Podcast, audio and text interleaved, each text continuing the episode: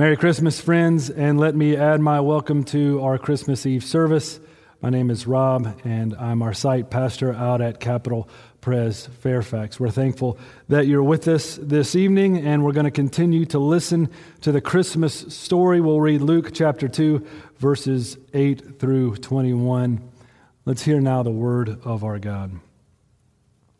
And in the same region there were shepherds out in the field, keeping watch over their flock by night. And an angel of the Lord appeared to them, and the glory of the Lord shone around them, and they were filled with great fear.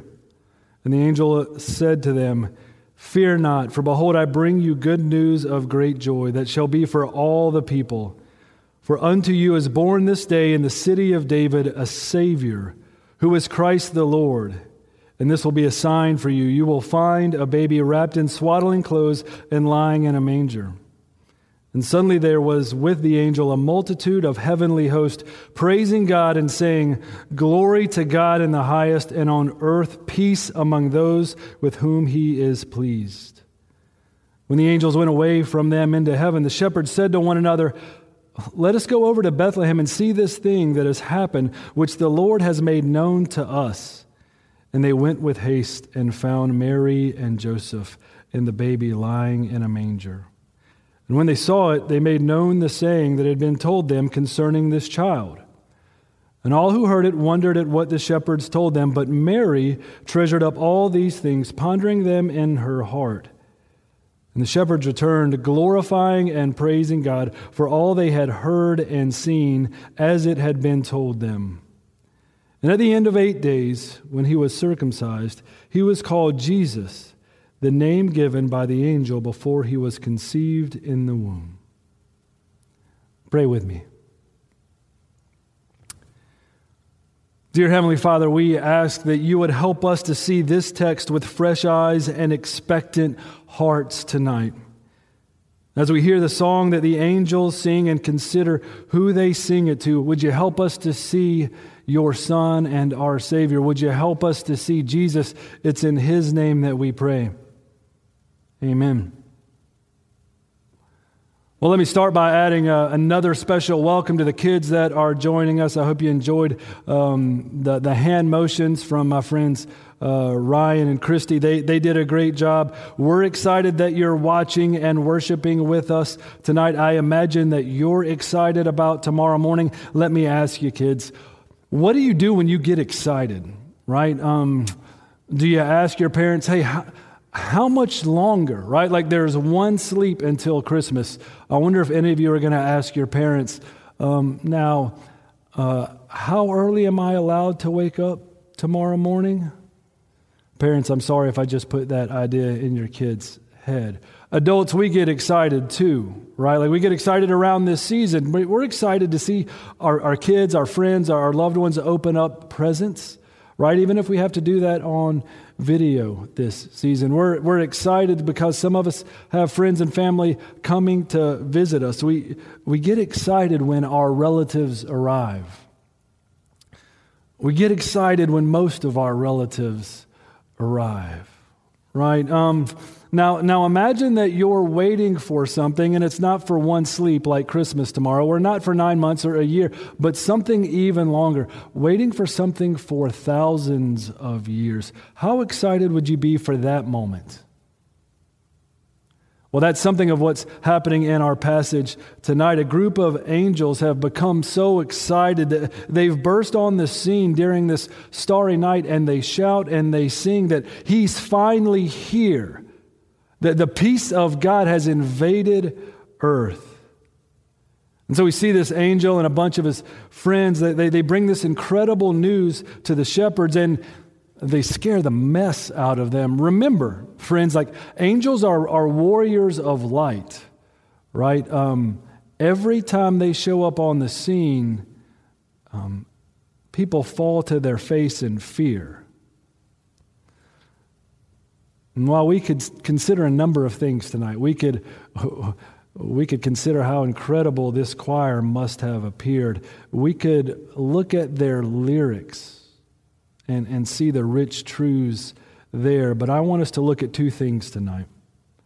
I want us to look at this unlikely audience and how they're transformed. This unlikely audience and how they're transformed. But before we move on to our uh, first point, let me press pause. And, and let me ask you how do you want to be transformed tonight? How, how do you need to be transformed tonight? And and apologies if that's a personal question. You might be thinking, who is this guy? Like, I don't even know him, and he's all up in my business. Um, fair enough. But here's why I ask that question it's because um, our aim and our intention this evening is to do much more than just check off the box for a holiday tradition. And hey, the holiday traditions are great. We, we love them. I love them. But God's in the business of transforming people, and we want to be about His business. He, he transforms the lives of middle schoolers and those who are middle aged, everyone in between and after. And so, how do you want to be transformed tonight? How, do you need to be transformed? we, we can start with point one now. This, this unlikely audience. Verse 8 starts us out, and in the same region there were shepherds out in the field keeping watch over their flock by night. This, this is where we are in the passage, all right? We're in a field. All right, we're in a field outside some little nowhere Bethlehem with some nobody shepherds, right? Get this. The, the, announcement of the birth of the Son of God, like the long awaited Messiah, his birth announcement doesn't arrive at um, the doorstep of the palace. It doesn't even come to people gathered to worship God. It, it's received by shepherds. And it might be helpful for us to, to be aware of a few things when it comes to shepherds. Um, shepherds are on the opposite end of the social spectrum from, from Caesars, right? Caesars slept in palaces, shepherds slept in fields, pastures. They were poor, they were of no social account, rank, importance, all right? Um, also, shepherds. They're at the opposite end of the religious spectrum from Pharisees or priests, right? Israelites, Jews, they worshiped in the temple. Uh, shepherds, they just wandered around the countryside. And because of that and, and their lot in life, they were considered um, ritually unclean. They, they just didn't follow the religious rules of, of the era. All right, they were just seen as spiritual outsiders. And even shepherds are at the opposite end of the moral spectrum, really the opposite end of everybody right? Like others were thought of as respectable in the world, while shepherds were thought of as repugnant. Right, we're, we're in D.C., it's a lawyer town. It's helpful to know that uh, in the ancient Near East, in the first century, shepherds were not allowed to testify in court because you just knew they couldn't be trustworthy. Those shepherds, it is, right? Like from a human perspective, it's all wrong that the birth announcement of the Savior shows up to these shepherds. Shepherds are the unlikely, unexpected, upside down recipients of this birth announcement. Unlikely socially, religiously, morally. And maybe that resonates with some of us. Maybe we can identify with that. Um, Shepherds were poor, they had little means, and the pandemic has been hard on some of us, and maybe we're barely keeping the lights on. Um, maybe we've lost our job. One, we have a deacons fund that can help you with that. Two, that qualifies you to be a recipient of the announcement of God's grace. All right, you can hear this song tonight. Maybe you can identify with the shepherds as being religious outsiders because you've always felt like an outsider in church. Maybe you haven't been to church in a long time. Maybe you've never been, and somehow you found yourself logged onto this service.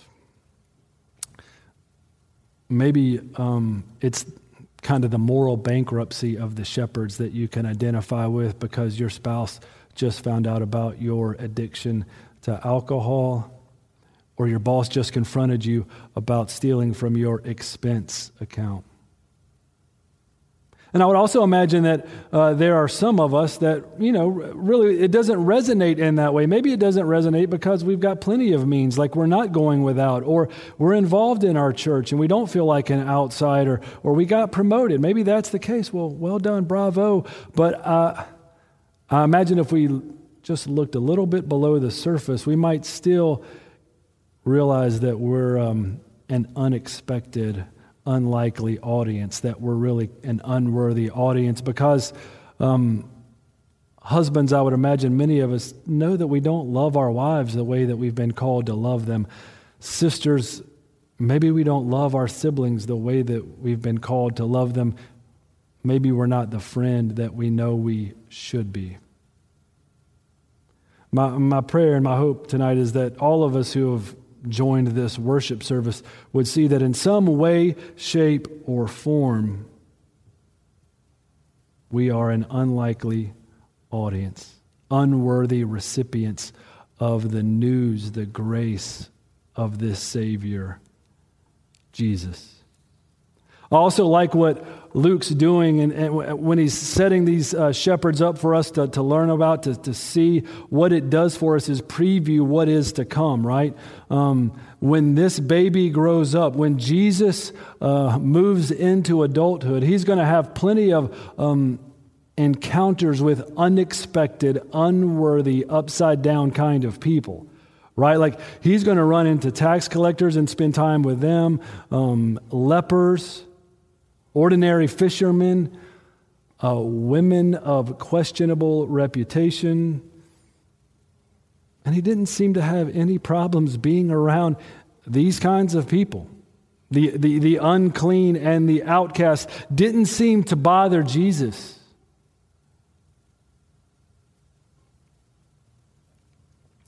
He said, I came for the sick, not the healthy. I, the sick know that they need healing, the sick know that they need hope. And we see as Jesus grows up, as he encounters these unexpected people, when he meets them, um, he doesn't leave them where they are, he transforms them. And we see tonight that the shepherds were transformed as well. Um, Remember, we, we read the passage. Remember what we saw that in verse 9, the shepherds are afraid. There's fear. But by the time we get to verse 20, the shepherds are singing. And the question for us is what changed? What's going on? Let's, let's listen again to some of the passage, uh, kind of verses 12 through 16. An angel shows up, tells the shepherds, hey, you need to go see Jesus. And this will be a sign for you. You'll find a baby wrapped in swaddling clothes and lying in a manger.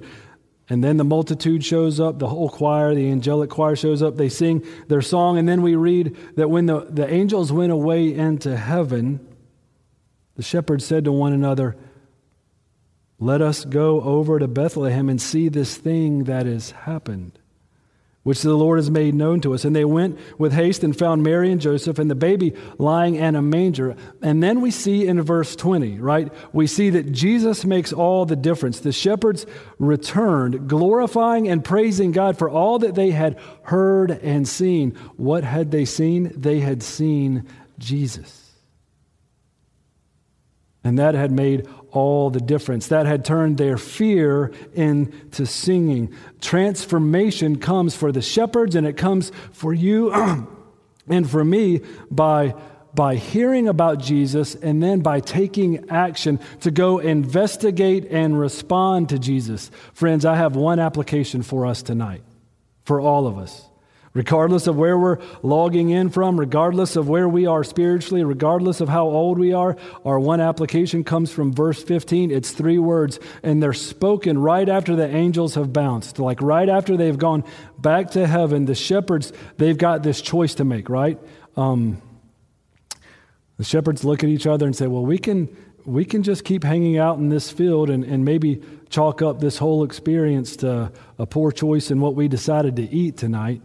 Or, um, or maybe we can go and see if what the angel said is true. And those three words are let us go. Let's go. That's the call to all of us tonight to go and to see Jesus. Right, Christian? Maybe you're in a season of doubt. Maybe you're in a season where you feel distant from God. Um, Go to Jesus. see his work, hear his words again tonight. Tonight, share with a friend or a family member. Say, hey, I've gotten out of the practice of going to see Jesus. Uh, could you help remind me? Could we go together to see Jesus? Maybe you logged on tonight. Um, and uh, you really wouldn't consider yourself a Christian. You're still undecided. The jury's out. Maybe you're just skeptical. Um, one, we're really glad that you're here. Um, two, a lot of us have been in that same place. I've been in that same place. Uh, three, I, I want to push on you gently to say, make sure that you're not content to stay in this um, intentional ignorance, this willful or volitional ignorance, where you're just content saying, I don't know and I'm really not going to find out. Follow the footsteps of the shepherds and go and see Jesus. Don't judge Christianity or Jesus by what you see on the news or what you watch on The Office or um, what you hear your friends say. Um, go and see Jesus for yourself. Two ways you can uh, do that. One, you let me encourage you tonight or tomorrow. Finish reading one of the Gospels. We've started reading some of Luke tonight.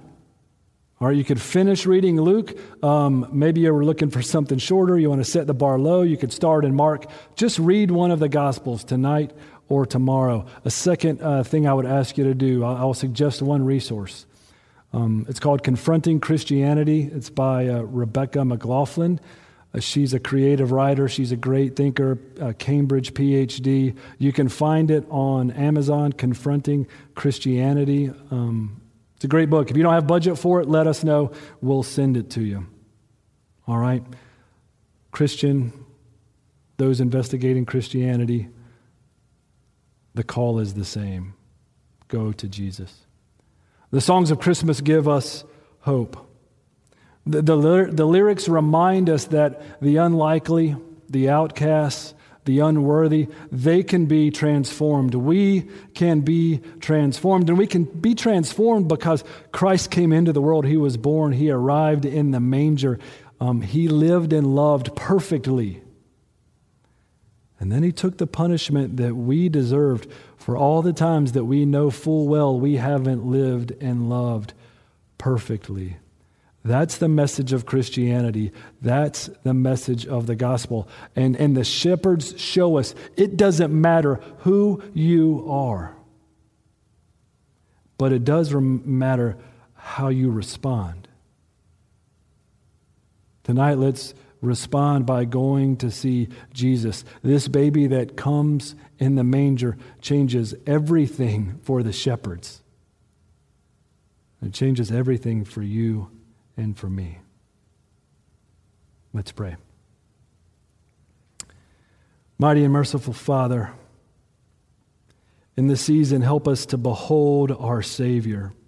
Whether it's for the first time or, or the first time in a long time, Help each of us to go to Him, to see Him tonight for forgiveness and hope and life eternal. Our prayer is that um, on this special night, um, you would have it be one that's marked by transformation in our lives, and that you would use us to bring transformation and light into the lives and places that you have sovereignly put us in. Amen. Our seventh reading this evening reminds us that the story is not over, that our, that our Savior will return, and, and when He does, every single thing will be transformed. Here now from Revelation chapter 21, verses 1 through 4. Then I saw a new heaven and a new earth. For the first heaven and the first earth had passed away, and the sea was no more.